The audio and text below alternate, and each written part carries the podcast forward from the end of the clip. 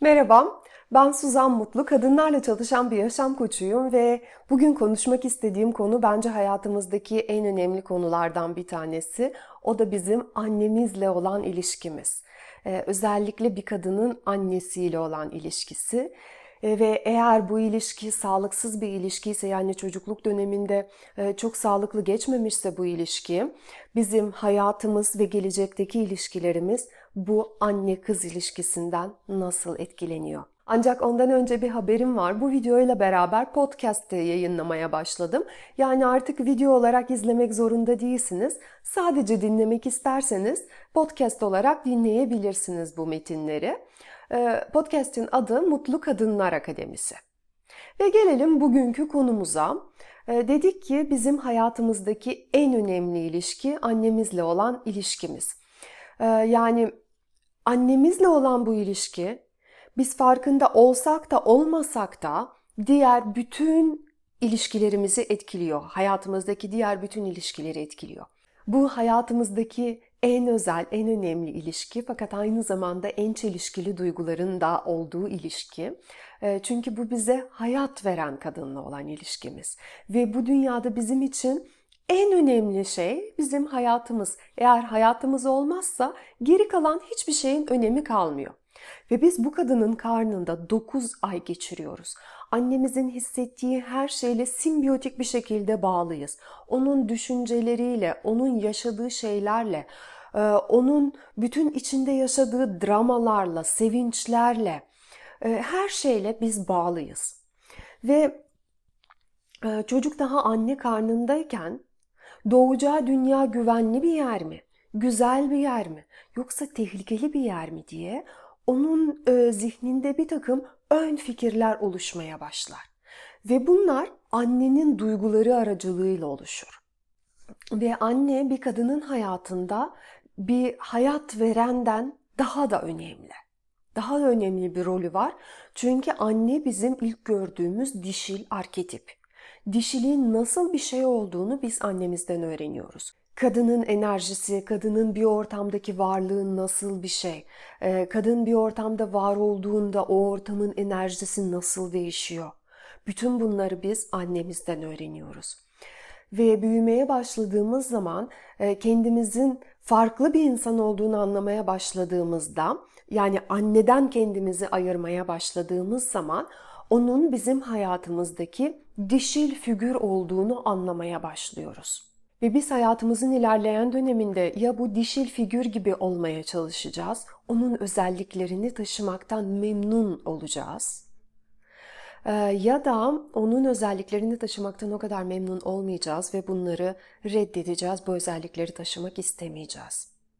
Veya e, bazen onun hayatımızda olmasını istemediğimiz durumlar bile olabilir. Tabii ki anne erkek için de çok önemli, erkek için de en önemli ancak kadın için çok kritik bir öneme sahip. Biz dişil enerjiyi anne aracılığıyla tanıyoruz. Dişil enerjiyle anne aracılığıyla birleşiyoruz ve bu sayede hayatımızı bir kadın olarak geçiriyoruz. Kadın benliğiyle geçiriyoruz. Ve eğer bu ilişki bir şekilde çok olumlu olmamışsa bizim dişiliğe dişil enerjiye bakış açımız çok perspektifsiz bir bakış açısı olur. Çok dar bir bakış açısıyla dişiliğe bakarız. Dişilikten ne anlayacağımızı da bilmeyiz. Ee, yani hayatımızda bütünsel bir dişil model oluşturamamış oluyoruz. Ee, evet erkeğin hayatında bu modelin daha belirgin olduğunu söyleyebilirim.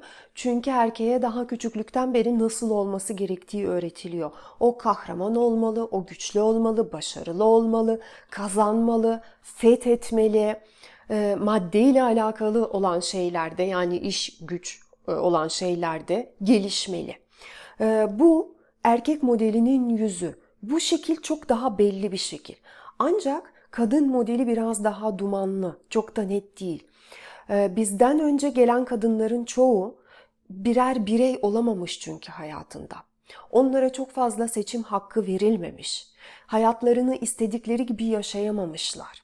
Kendi benliklerini ortaya koyamamış bu kadınlar genellikle. Ee, onlar ya sahip olunan bir, bir şey olarak görülmüşler erkek için bir ganimet gibi ve onların değeri sadece doğurabilmelerinde gibi görülmüş. Kadının e, diğer önemli yönleri baskılanmış ve bu kadınlar kendin, kendini ifade fırsatlarını çok da bulamamışlar hayatlarında. Ve bu nedenle şu anda annelerimiz de bize çok e, güzel bir dişil rol model, çok doğru bir dişil rol model olamayabiliyor. Ve düşünün ki kadınların baskılanmaya başlanması ta ataerkil toplumların oluşmasına dayanıyor. Ve daha o zamandan beri kadın figürünün şekli buğulanmaya başlıyor. Ve nesiller boyu bugüne gelene kadar bu sönükleşme devam ediyor ve bize kadar geliyor. Biz bugün gerçekten e, kadın ne demek anlayamıyoruz. Pek çok kadının en temeldeki sorunu nasıl birer kadın olmaları gerektiğini e, belirleyememeleridir. Ve bu nedenle e, kadın figürü daha buğulu olduğu için kadın da daha belirgin olan bir figüre, erkek figürüne doğru kayıyor. Eril enerjiyle bütünleşiyor. Aynı zamanda eril enerji biz kadınlara güç veriyor, bağımsızlık veriyor, özgürlük veriyor. Ve bu nedenle biz o enerjiye daha çok kayıyoruz. Ee, evet kadın bu eril enerjiyle bütünleşiyor ancak bir an geliyor kadın dişil varlığını, kendi dişil ıı, bedenini, o dişil hassasiyeti, duyguları kadının acı çekmeye başlıyor. Çünkü o taraf fark edilmemiş. Kadının dişil tarafı fark edilmemiş. Kendisi tarafından bile fark edilmemiş. Ve böylece kadın erkekten daha erkek oluyor. Biz bu kadınlara savaşçı kadınlar diyoruz. Onlar bir ilişkiye savaşçı olarak giriyorlar. Hükmetmek ve yönetmek istiyorlar. Erkekle yarışıyorlar. Erkekle bir birlik halinde değiller. Ve ondan daha çok bilgili olduklarını kanıtlamak istiyorlar. Ondan daha iyi olmak istiyorlar. İlişkide iki tane eril enerji var oluyor bu durumda.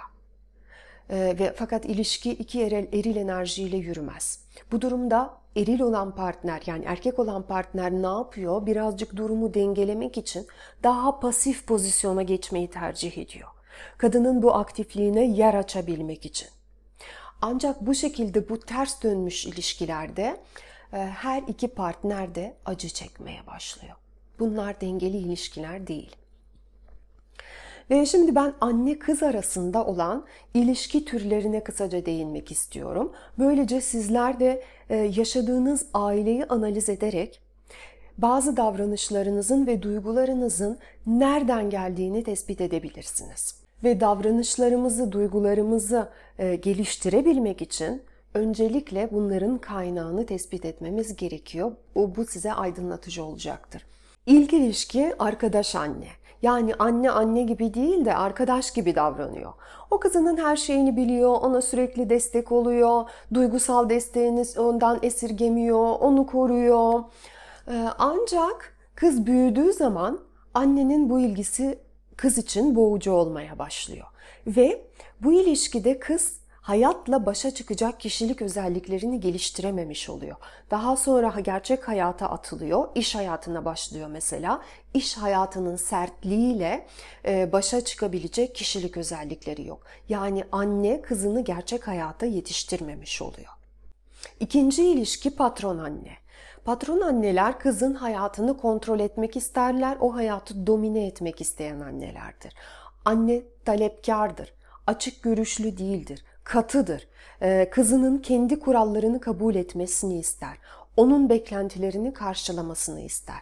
Burada anne empati kuramaz ve baskıcıdır. Anne kendi hayallerini belki kızı üzerinden gerçekleştirmeye çalışır. Ve böyle bir ilişkide büyüyen kız kendini mükemmel olmak zorunda hisseder. Ee, hep kafasında ya ben iyiyim ama yeterince iyi değilim annemin isteklerini, taleplerini gerçekleştirebilmek ve onu memnun etmek için daha da daha da daha da fazlasını yapmalıyım diye bir düşünce oturuyor kızın içine. Annesinin onayını kazanmak için o mükemmel olmalıdır bu düşünce. Aynı zamanda bu kız genellikle düşük özdeğere sahip olur, reddedilmekten ve yargılanmaktan korkar. Ve bu kız yaşı ilerledikçe bu ilişkileri eğer temizlemediyse, içten içe annesini suçlamaktadır, suçlayacaktır. Ve bu ilişkide anne mesafeli ve talepkar olduğu için e, bir noktada kızda çok şiddetli öfkeye neden olabilir. Yani kızın savunma mekanizması tetiklenir ve bu sayede kız anne ile kendini ayırma çabası içinde olur. Anneden bir kaçış olur. Anneye benzemek istemez. Ve bu kaçış fiziksel olabileceği gibi yani başka yere taşınmak, annenin alanında olmamak gibi bir seçim olabileceği gibi e, aynı alan içinde yaşamaya devam etmek fakat paylaşımı tamamen azaltmak, tamamen kesmek şeklinde de bir kopuş e, bir kopuş gerçekleşebilir. İleride kız büyüdüğü zaman bu yetersizlik duygusunu partneriyle olan ilişkilerine de taşıyor. Ve partnerle olan ilişkisinde sevilmek için çok verici oluyor. Kızın tanıdığı model bu, ilişki modeli bu. Yani karşısındakini memnun etmek için sürekli bir şeyler vermeye çalışmak. Bu kız olduğu gibi e, sevilmeye layık olmadığını hissediyor. Benim annemle ilişkim bu şekilde bir ilişkiydi. Bu arada annemi çok seviyorum. Bana verdiği yaşam için ona çok çok çok teşekkür ediyorum.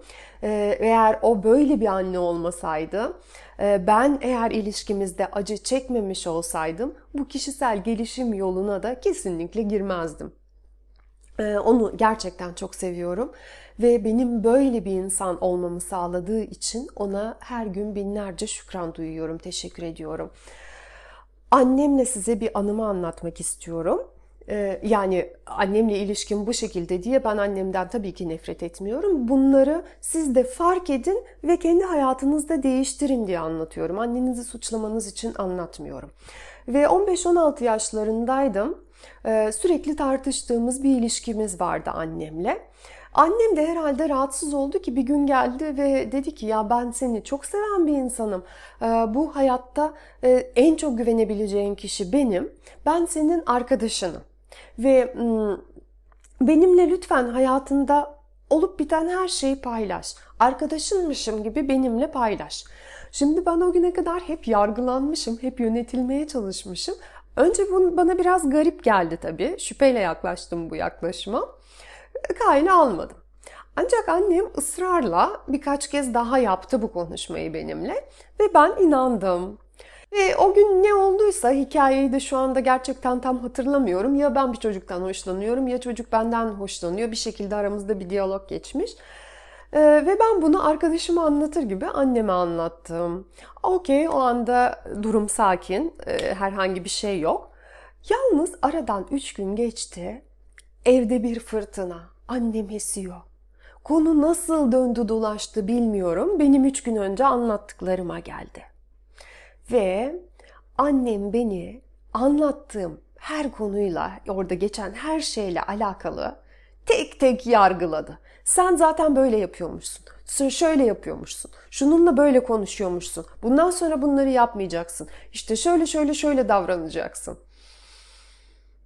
O an benim anneme karşı kırılmaz bir duvar ördüğüm anda. Ben o anda anladım ki benim duygularım annemle aramdaki ilişkide güvende değiller.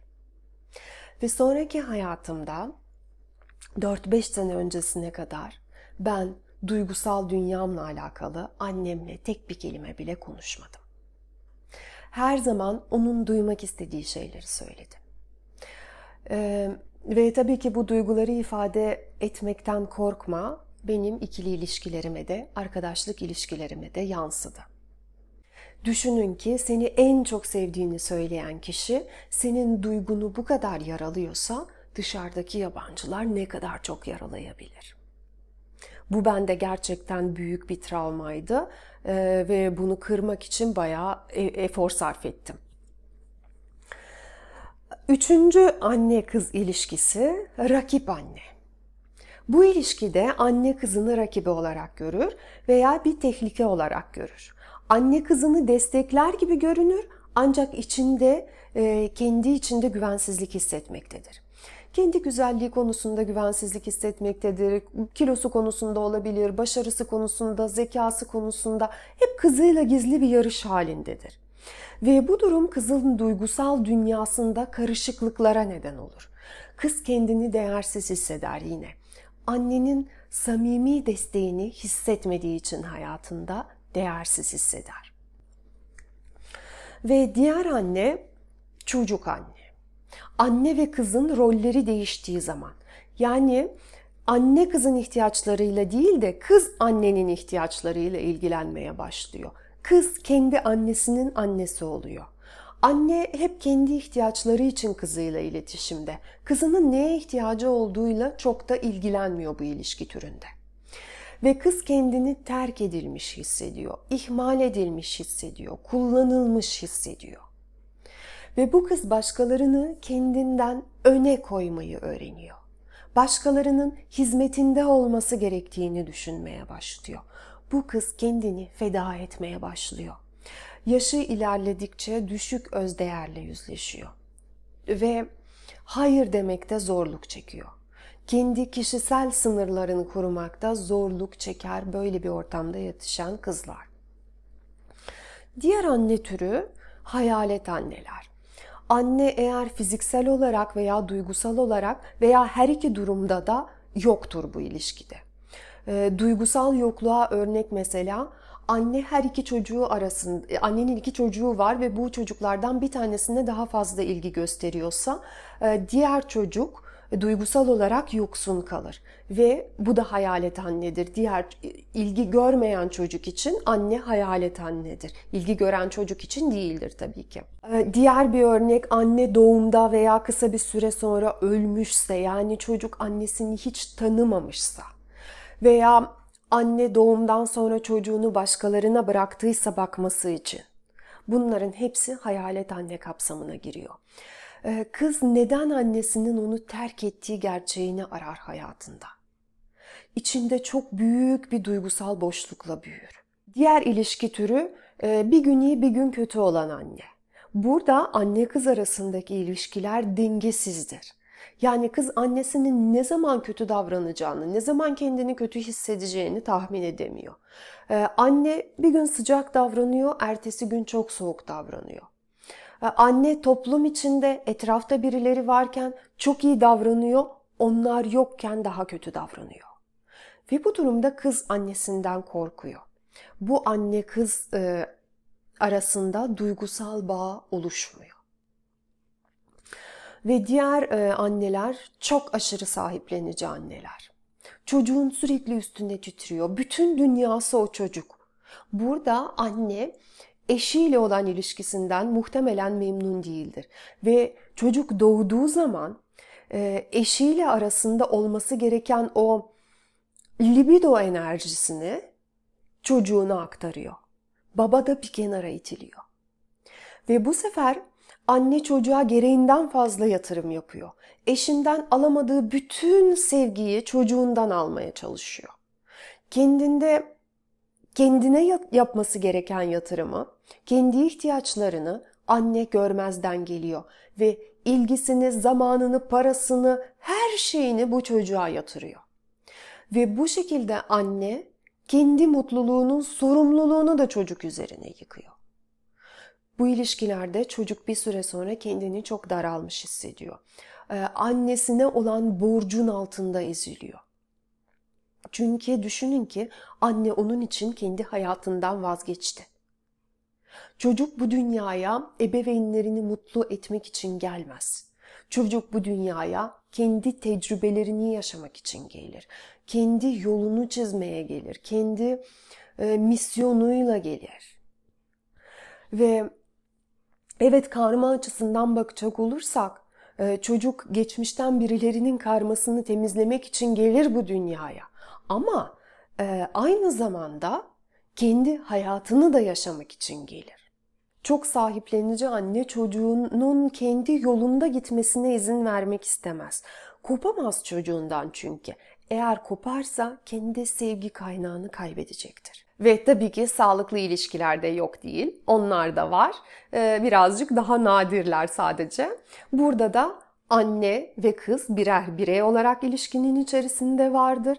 Ee, bu dengeli bir ilişkidir, uyumlu bir ilişkidir, saygılı bir ilişkidir, sıcaklık vardır, samimiyet vardır. hem annenin hem de kızın farklı ihtiyaçlarının olduğu kabul edilmiştir bu ilişkide ve bu e, ihtiyaçları giderme haklarının da olduğu kabul edilmiştir. Herkese böyle ilişkiler diliyorum gerçekten. Ve dedik ki anneyle yaşadığımız ilişki bizim ilişki kurma modelimiz oluyor daha sonra. Biz yetişkin olunca bu modeli partnerlerle de sürdürüyoruz. Çünkü bizim tanıdığımız sevgi modeli bu. Ve size birkaç tane örnek vermek istiyorum. Ee, anne ve kız arasındaki ilişki bir kızın hayatını yani geleceğini nasıl şekillendiriyor? Ee, bir kız, gerçek bir örnek bu, ailenin üçüncü kızı olarak doğuyor ve daha kendini bildiği andan itibaren bu dünyaya anne ve babasına bakmaya geldiğini biliyor. Anne ve babası ona bunu söylemişler. Sen bize bakacaksın. Ve kendi hayatına hakkı yok bu kızın. Sadece kendi ebeveynlerine hizmet edebilecek kadar hakka sahip. Ee, ve bu kız bir gün beraber olmak istediği bir erkekle tanışıyor. Ancak kızın içinde tabii ki e, bu durumda inanılmaz büyük çelişkiler oluşmaya başlıyor. Bir taraftan onun ebeveynlerine karşı hissettiği borç ve diğer tarafta aşk. Ve bu kızın bu e, durumun içerisinden çıkabilmesi için, sağlıklı bir şekilde çıkabilmesi için anlaması gereken şey onun hayatının başkalarına hizmet için var olmadığı, kendi deneyimlerini yaşamak için bu dünyaya geldiği ki bu fikri kabul etmekte oldukça zorlanıyordu. Küçüklükten beri ona farklı bir düşünce kabul ettirilmiş çünkü. Kendi hayatı yok, annesinin babasının istediklerini yapıp onlara bakmak zorunda. Aile konstelasyonlarının yani aile dizimi terapi şeklinin yaratıcısı vardır Bert Hellinger. Onun söylediği e, sevginin evrensel kanunları var ve bu kanunlardan bir tanesi şu. Çocuklar ebeveynlerine sadece şükran borçludurlar, saygı borçludurlar. Onlara hayat verdikleri için. Ancak çocuklar başka hiçbir şeye e, mecbur değil. Bu ilişki bizim hayatımızda bir tarafın daha çok verdiği tek ilişki. Biz anne ve babamızdan aldıklarımızı onlara geri vermek zorunda değiliz. Biz onlardan aldığımız şeyleri biz sonraki nesle aktarmak durumundayız. Çünkü onlara olan borcumuzu zaten ödeyebilmemiz söz konusu değil. Yani anne babayla olan e, alışverişimizde çizgi düz. Dönüp geriye gitmiyor, bir daire oluşturmuyor. Ve bu bu şekilde ödediğimiz tek borçtur. Diğer insanlarla olan e, ilişkilerimizde e, alışveriş daireseldir. Ve bu az önceki kızın hayatında e, şu dengesizlik çok belirgin. Onun iç dünyasını düşünebiliyor musunuz? E, mutsuz, duyguları nasıl alt üst oluyor? Bedeni, bütün iç dünyası sarsılıyor bu kızın. Ve bu kıza hiçbir zaman hayatında ne okumak istediği sorulmamış, öyle bir hak verilmemiş, kendi hayatını, kendi yolunu şekillendirmesi için izin verilmemiş, ailesinin olmasına hak verilmemiş, daha doğrusu ailesi olabilir e, ama onun annesinin ve babasının yanında yaşamaları koşuluyla bu kızın ailesi olabilir. Yani e, aslında görünürde her şeye hakkı var ama yapacağı herhangi bir şey onun ebeveynlerine olan borcunu ödemesini zedelememeli. Yani bu kadar hakka sahip hayatında. Bu kız hiç hayatında koşulsuz sevgiyi görmemiş. İlk defa bu aşık olduğu adamdan bunu görüyordu. Ee, bunun, bunun mümkün olabileceğini öğrendi mesela bu ilişkide. Mesela nerede bulunacağını seçme hakkı olduğunda da sevilebileceğine inandı sevilme hakkı olduğuna inandı. Ve burada bu kızın ailesiyle ilişkisi bir sistem oluşturuyor. Kız bu sistemin e, kabul edebileceği davranışların dışına çıktığında sistem tabii ki e, yıkıldı. Bozuldu. Kızın anne ve babası bu düzeni tabii ki sürdürmek istiyorlardı. Bu sistemi sürdürmek istiyorlardı ve bunun bozulmasından hiç memnun kalmadılar. Ancak daha sonra bu kişiler arasında yeni ve daha farklı kuralları olan bir sistem kuruldu. Ve bu yolda e, kız tabii ki ebeveynlerine hissettiği acıyı da, kızgınlığı da, hayal kırıklığını da ifade etti. Aynı zamanda çok ciddi de bir kabul yaptı. onların o kadarını verebildiklerini kabul etti. Anne ve babasının bu kıza yaptığı şey kendi annelerinin ve babalarının yani kendi büyüklerinin yapmış olduğu şeydi. Bu insanların başka bir perspektifi yok, başka bir şey görmemişlerdi hayatlarında. Başka bir şekil bilmiyorlardı. Ve e, bu nedenle onlar da kendi çocuklarından böyle bir şey bekliyorlardı. Ancak bütün duygular ifade edildikten sonra bu ebeveynlerle yepyeni bir bağ kuruldu.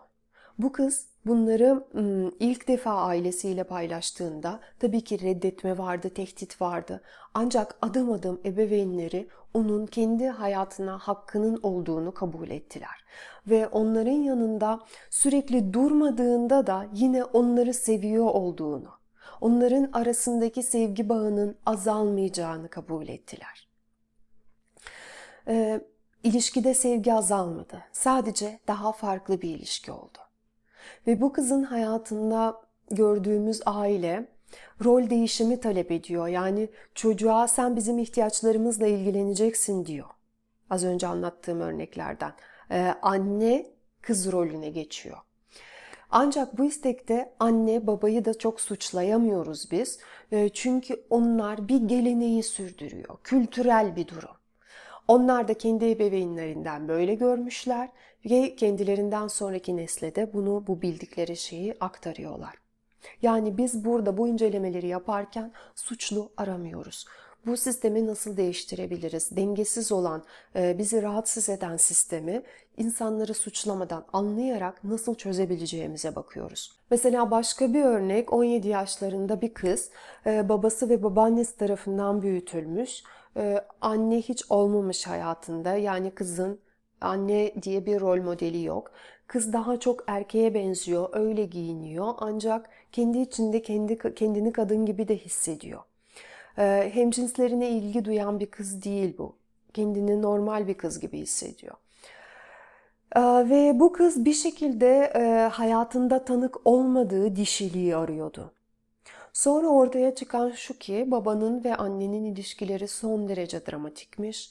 Kızın doğumundan sonra kısa bir süre sonra anne babayı terk ediyor ve gidiyor. Baba bu terk edilmeden o kadar çok yaralanıyor ki kıza annesinin öldüğünü söylüyor. Ee, daha sonra ortaya çıktı ki anne aslında yaşıyor.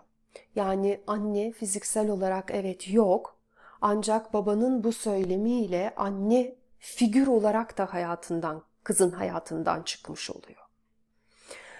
Ve bir insan bir yerlerde yaşıyorken onu öldü diye lanse etmek az önce Hellinger'in e, kanunlarından birini bahsetmiştim. O sevgi kanunlarına e, çok sert, çok zalimce bir karşı gelmek demektir.